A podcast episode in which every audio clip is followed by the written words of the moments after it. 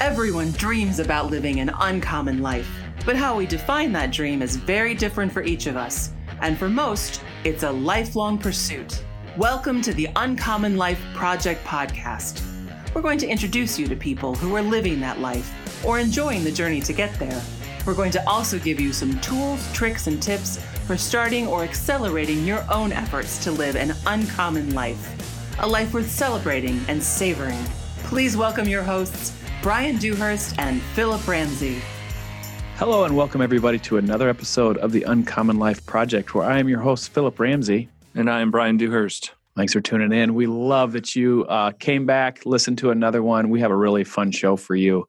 We have Michael Rothman from Succession Capital here. This is another tips and tricks that we like to implore for you guys just to be able to hear some different uncommon solutions to help you achieve your goals faster. So, Brian, give us give us a bio, and then we'll we'll jump right into it. Yeah, Michael has an in depth understanding of advanced tax and estate planning techniques, as well as sophisticated leveraging and wealth preservation strategies. He works with Succession Capital out of California, and the firm was formed in 2004 to address a void in the market, uh, understanding and communicating about life insurance with advisors and high net worth individuals and business owners. Uh, Michael joined Succession Capital uh, in 2008 and is responsible for business development on a national level and oversees all major initiatives at SCA. Uh, he's an accomplished speaker throughout the financial industry, has his CFP designation, and Michael works with highly successful financial advisors um, and high net worth individuals. Uh, Michael is responsible for case design, presentation, and implementation of these advanced planning concepts. Welcome to the show, Michael Rothman. Well, thank you, uh, Brian and Philip. Thank you for having me. Absolutely. So we are going to be talking about a concept called premium financing today. So, um, this concept, Brian and I were introduced to because we love to look at different strategies in a different light. And this is a perfect strategy, but it's not for everybody. So, first, I'd like to just talk about what a high level, maybe 30 seconds, what is premium financing? And then let's jump into like who is it for? Because it's not for everybody. So let's start with what is premium financing and then maybe who is it for, Michael? Yeah, great question. So, premium financing, I can give you a simple answer, Philip, but in, in many ways it's used in, in a variety of techniques that can be a little bit more complex uh, than, than I'll let on here. But, but to keep it very simple, our clients are clients that need, want, and have value to own lot, lots of life insurance to protect their assets to protect their families, uh, to protect their businesses. And when buying these large life insurance policies, most of these clients have better uses for their money than writing these very large premiums that it requires to purchase these, these large life insurance policies. As a result, premium financing becomes an incredibly powerful tool for these clients to purchase the needed life insurance, the large amount of needed life insurance, while being able to maintain their assets in other more profitable or more important investments in their overall portfolio. We like to use the term, Philip, retain capital. Mm-hmm. Using premium financing allows them to retain the capital that otherwise would be used to pay life insurance premiums in these other investments. Perfect. Now we're going to jump into further that, but uh, okay. So who is this for? Let's talk about that. Well, primarily it is for high net worth individuals. Now that's a broad statement, so I'll try to qualify that as best I can. Uh, the absolute minimum net worth to look at a strategy like this would be $5 million. Mm-hmm. Now, the net worth includes things like real estate, business interests, stocks, bonds, cash. Um, those are kind of the, the, the key elements. So it's illiquid assets, liquid assets. Many of the clients we work with are farmers. So, for example, they have large amounts of farmland that are highly illiquid, but yet their net worth is very high. Mm. In essence, once you reach that level, you are typically in the higher tax brackets. You have things like estate taxes that prevent you from being able to pass assets on to the next generation. And in general, you have more to protect. So the need for life insurance and this type of planning becomes very, very important. Most of the clients I would say that we work with are, are in the 15 to 20 million dollar range and higher but we do do a fair amount of, of cases year by year with clients in the 5 million dollar range as well typically those clients are younger. I'd say 55 and under, earning larger incomes, half a million dollars to a million dollars and above. Um, so there, there's a, a, little bit of a range there, but five million would sort of be the minimum I would consider to look at this type of strategy. So, like you said, it's definitely not for everybody. Mm-hmm. And I think I, it would just be kind of fun just to point out. So you only work with like high I would say people that understand, advisors that understand concepts in life insurance. And so Brian and I got introduced to Michael and Succession Capital because, as you guys and, and the more the majority listeners know, we know how to, uh, I would say, look at life insurance in a different perspective. Um, and this is exactly that is looking at life insurance in a different perspective, knowing there is a need there, but then also knowing how to um, use that and use life insurance for uh, accomplishing goals for our clients. And so it's been a really good partnership, and we've been super happy and thankful that we've had Succession Capital um, in our back pocket to be able to walk us through some of these more in-depth cases. Because as you understand, and you know as net worth gets bigger these uh, solutions get a little bit more complicated and it's really nice to have somebody to be able to bounce ideas off of and strategies and michael's been a great resource to us. And so brian i'm going to shoot it over to you because i know you have a whole bunch of questions too so go ahead. Yeah thanks and um, that's a great uh, breakdown of what premium financing is. I was hoping, you know, because people hear the word life insurance, Michael, and they automatically default to death benefit. And that is, you know, the cases you're talking about, one of the main reasons that you know premium financing works. Can you also um, get into some of the other use cases or design cases uh, for premium financing um, that your guys are doing? Yeah, Brian. So what's interesting is most of the clients we work with, we focus on flexibility and options when we look at life insurance planning. And most of the clients that we work with have the ability to use life insurance in a multitude of ways. I would say if your client is 60 or under, especially that marketplace. Um, and, and, when I say that, Brian, when you're when you're looking at the 60 and older market, for the most part, those are clients that are buying these policies primarily for death benefit to protect the the assets they've spent a lifetime building. But when you get the clients under 60, uh, all the way down to 20, I mean, we have cases that we're working on in this moment with clients in their 20s that are doing very, very well. Those clients are using life insurance for for a variety of reasons. One is as you said the death benefit protection which is there to protect what the assets that they built and in many cases that they continue to build at these young ages. But it also is the tax free cash value that builds up inside of these policies. Uh, in, in many states and we work all over the country those cash values are protected from creditors in all states those cash values are tax free sort of like a roth ira from a growth perspective and what's interesting is the policies that we finance, Index Universal Life, Whole Life, are products that cannot lose money. So in a market like this, where you have investments that can't lose money, that get conservative, consistent rates of return, and that we can then come in and borrow money or loan money to the client. They could borrow money at incredibly low interest rates. Uh, as many of you know, in this moment as we're talking, interest rates are very close to all time lows there is some really phenomenal opportunities to borrow money at really low rates, invest it at consistent, you know, conservative returns that are higher than those low rates and get some level of arbitrage on a tax-free investment and it becomes incredibly powerful for these high net worth clients in addition to the death benefit that they're buying as part of their overall plan as well. Yeah, that's that's great. So I want to caveat this because you know we're shooting this. I think it's like March 27th. Every day kind of feels like a Wednesday or something. Uh, so we're you know in the middle of COVID 19, and the stock market has gone down about I don't know 30 35 percent. And you know you see Michael, um, lots of companies borrowing money, and you'll see Apple go out and do a bond offering for you know five billion dollars and they're doing that at one and a half to two and a half percent interest rate. You know, I think Berkshire Hathaway did a 30 year corporate bond offering in Japanese yen for like 1.8%. So you see these big Fortune 500 companies uh, going out and borrowing money long term at incredibly low interest rates. And so that's what I think you're saying is this this can work too for your own personal plan and creating something outside of your business. Is that is that a fair generalization? Right. So when companies like you mentioned Berkshire Hathaway are able to borrow money at such low rates, it's because they are giving the clients, you know, incredible collateral, a company that has, you know, been one of the top companies in the world for many, many years. The average client, even high net worth client, can't just borrow millions and millions of dollars to put into any investment that they would like What's interesting though is when you look at life insurance, because these policies are issued by AA, AAA A plus rated insurance carriers because these policies, as I mentioned, can't lose money.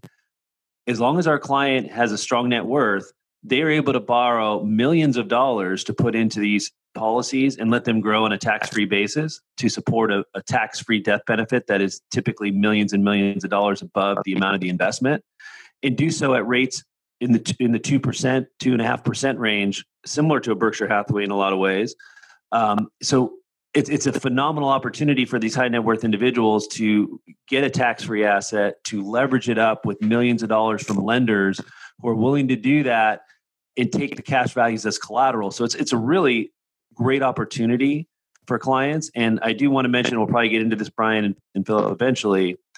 Many of the clients that we see because we we work exclusively through other advisors. So it's advisors like you, Brian and Philip, and advisors that are probably listening to this podcast that would bring us in to help them with this type of planning for their clients. So uh, you know those type of clients uh, today really have this this phenomenal opportunity to look at at borrowing these these dollars but many of those clients already own life insurance that makes it an even better opportunity Correct. because those life insurance policies can allow us to help collateralize these loans more effectively, to make those policies more efficient by loaning the premiums that they're already paying and take their overall insurance portfolio to the next level. So there's there's lots of opportunities out there if you take the time to call clients and in, even in a time like this where a lot of advisors are maybe struggling to find ways to reach out to clients, we have seen our business actually tick up since this, you know, last couple of weeks when COVID-19 has become prevalent because they realize that this is a phenomenal buying opportunity for what we put together for clients.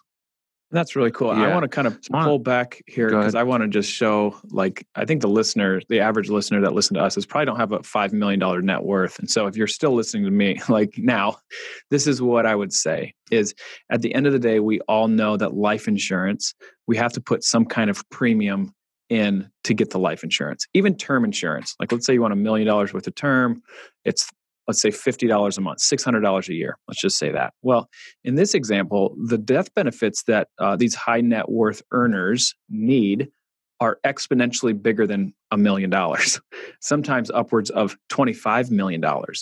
And these are permanent, I would say, policies. So they're more expensive.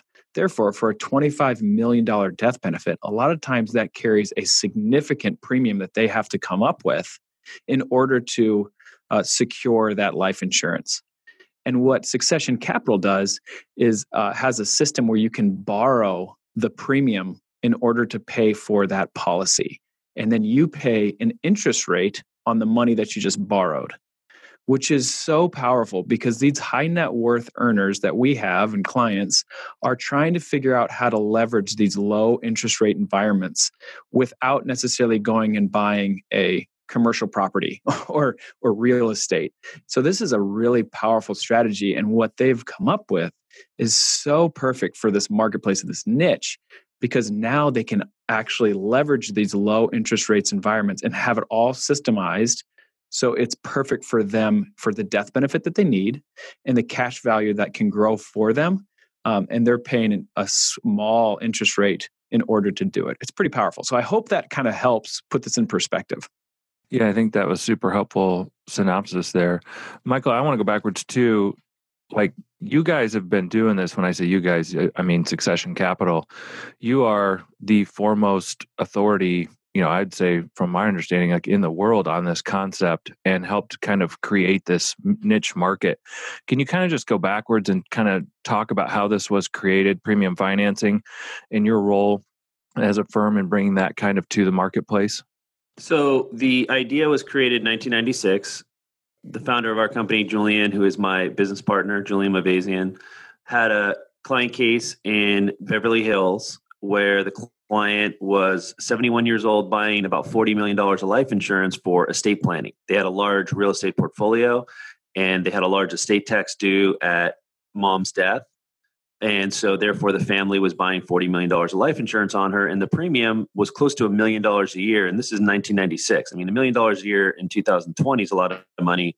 A million dollars a year in 1996 was really a lot of money. So, with that being said, yeah um, the client wanted to buy the insurance. They had all the planning put together to do that. But at the end of the day, when they were about to write the check, the CFO of the company, who was was the client's son-in-law, said, you know, at the end of the day, we're going to be writing almost two million dollars a year in pre-tax dollars to pay for this policy.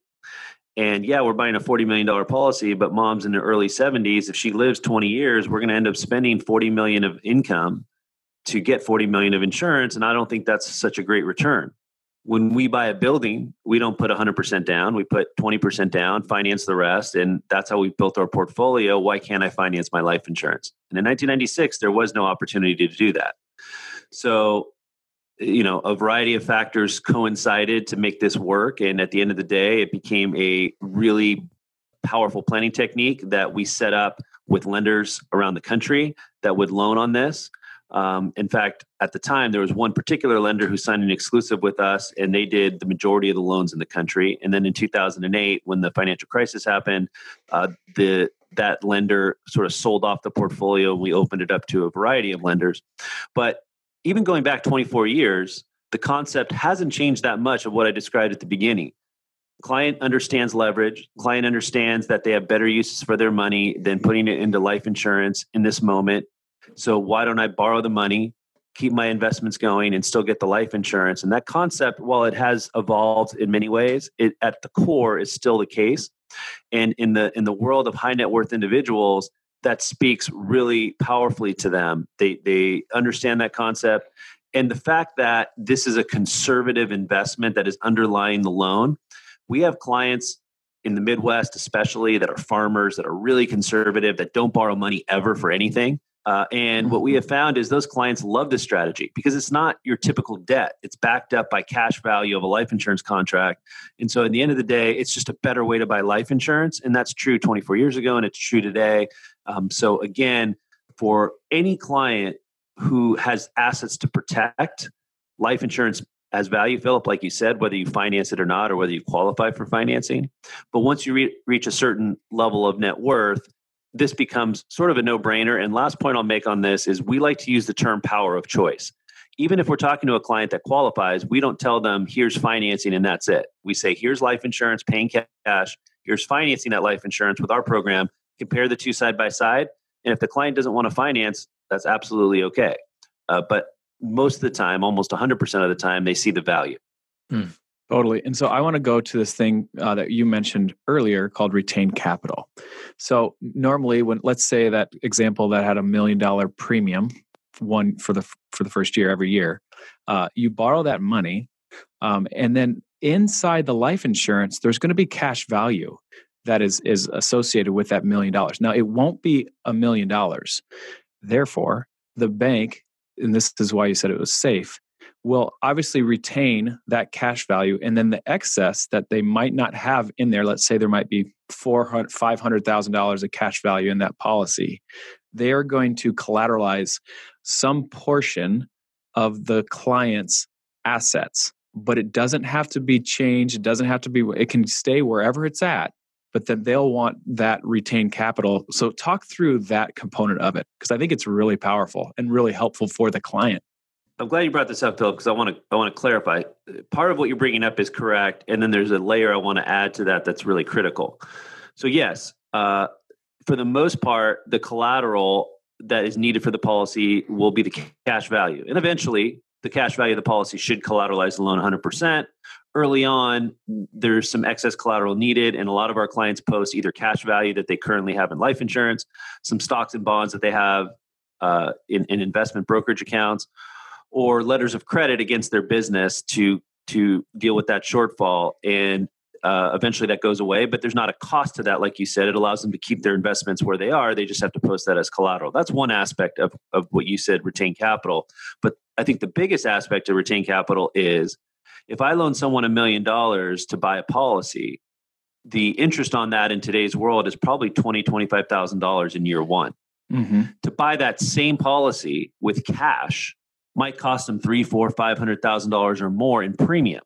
So the real retained capital is the difference between the three, four, five hundred thousand in premium they were going to pay and the twenty-five thousand dollar interest payment that they are now going to pay, and being able to invest that difference in other investments or keep them invested in those other investments. That's the real arbitrage, as it were, is how much less they're paying in interest than they would have paid in premiums that is now retained in their pocket to grow in these other investments. So that's kind of the core of it. And then, you know, not to get too complex, but there are gift tax ramifications for a lot of these larger cases. And so being able to pay less money also uh, lends itself to gift tax planning to gift planning when you're when you're putting money into trust that takes some time so there's just you know uh, layer and layer upon layer to this. But you know of course we customize each case to the client. Every client's different. And so when we give you know kind of a general look at it then we, we talk about these concepts. But i think clients understand uniformly that if i can keep money invested in these other investments pay less for my insurance then that's a win Totally. And then if you think about that example that you talked about of the 70 year old, she would really have to pay $2 million to pay 1 million because she's getting taxed on that. Like, so it wasn't just $1 million to her. She was getting taxed on that over. And obviously she's in a pretty high tax bracket, if not the, the highest tax bracket you could ever possibly think of. So she was paying way more than just the million dollars because of taxes. So this well, on top of that, her, yeah. Philip sorry uh, on no. top of that gift gift taxes as well potentially as that money because the money normally right. is going to have to go from her estate into a trust. So 2 million pre-tax income tax and then a million dollars into the trust that could generate gift tax on top of that. So yeah you, it's it's a big number. Um, and so when you can chop that down to $25000 it opens up lots and lots of planning opportunities for clients. For sure Okay, so I want to go to the next objective because I know there's listeners now who's like, but what if interest rate rise? So let's talk about that because I love your talk track on that, and I love that you've already planned for that. So go ahead and speak to that, please. well, it, look, we've been doing this for a long time, and we get these questions, you know, all the time, and that's that's a common one, right? When you're going to borrow money, one of the first things people are going to ask is, okay, well, that's great, but what happens if interest rates go up? So interest rates are going to fluctuate up and down. We've been doing this for 24 years, and we have seen interest rates on these loans as high as seven or eight percent, and we've seen them as low as two percent. Where sort of they're at today, and, and and also in between. Last year alone, they were at four percent. So they kind of go up and down. A couple things to keep in mind. One is, as I talked about with the retained capital concept, the reason you're borrowing is to pay less and keep money invested in your in your other investments as long as those investments are earning more than the loan rate, it's a really good deal. So, for example, even if the interest rate were 7%, if your investments can earn 10 or 12, you're still better off.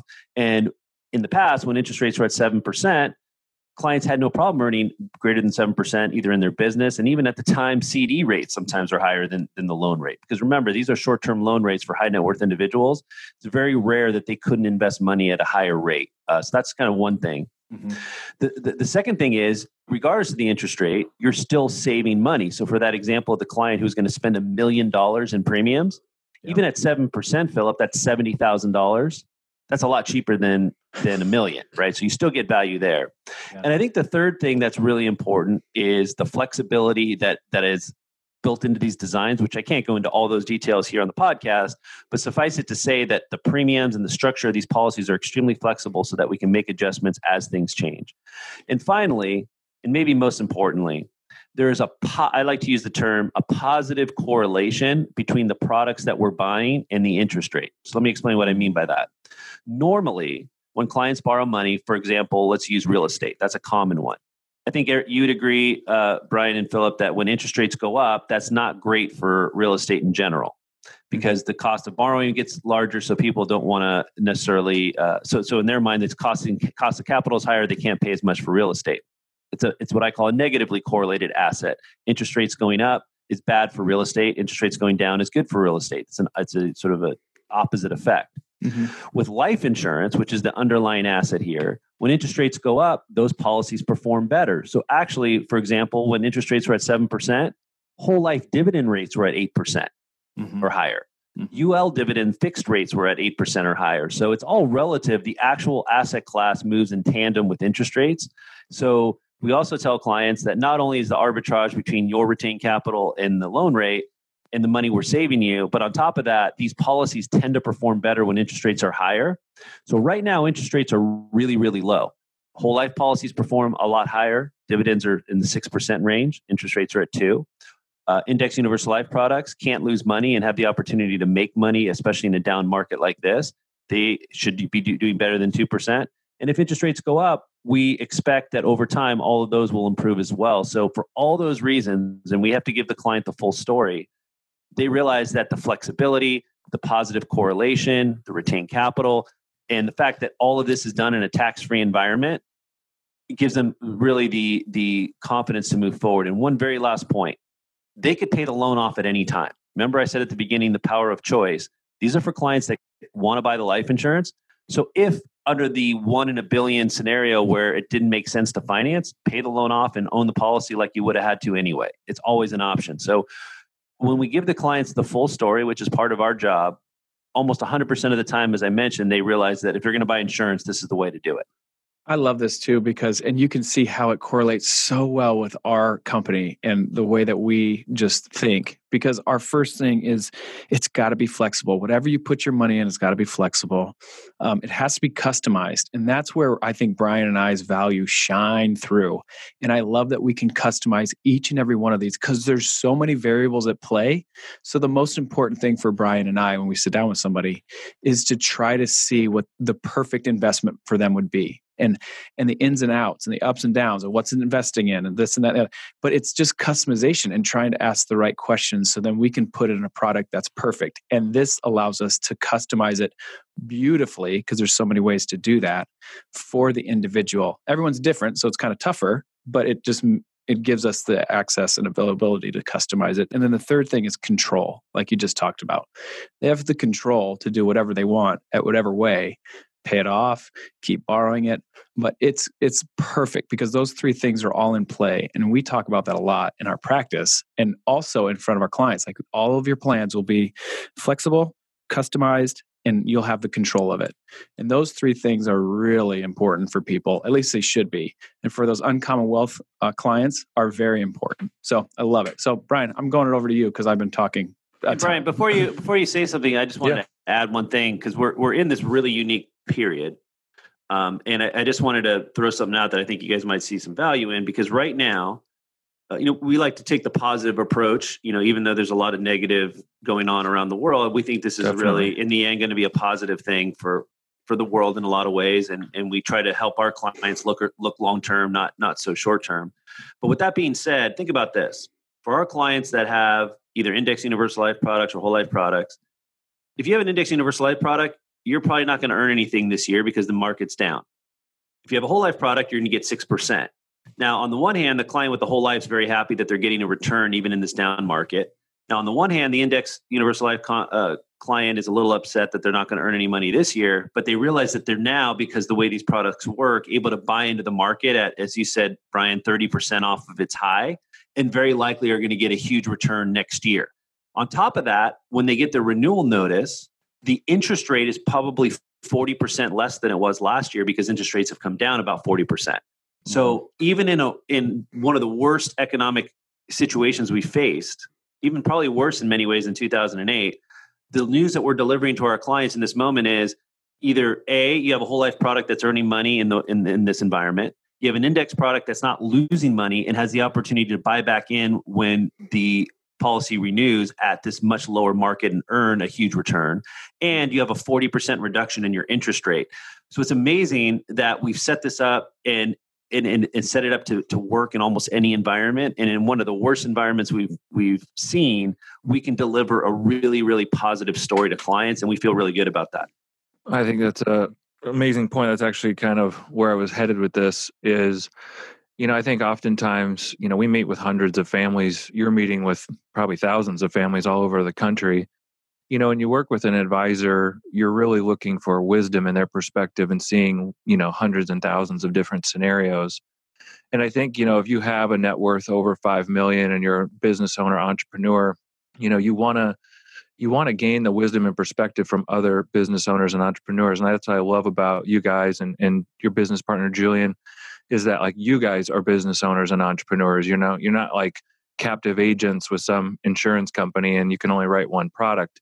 You guys are business owners and entrepreneurs in Newport Beach, California. I mean, what you guys have seen and the caliber of people that you're working with, like that wisdom and knowledge and expertise is like second to really almost none And so I would just, can you highlight that? Obviously, I'm not asking you to name clients or anything like that, but just can you speak to kind of like what you guys have seen with with just the caliber of people you're dealing with, the clients you're dealing with?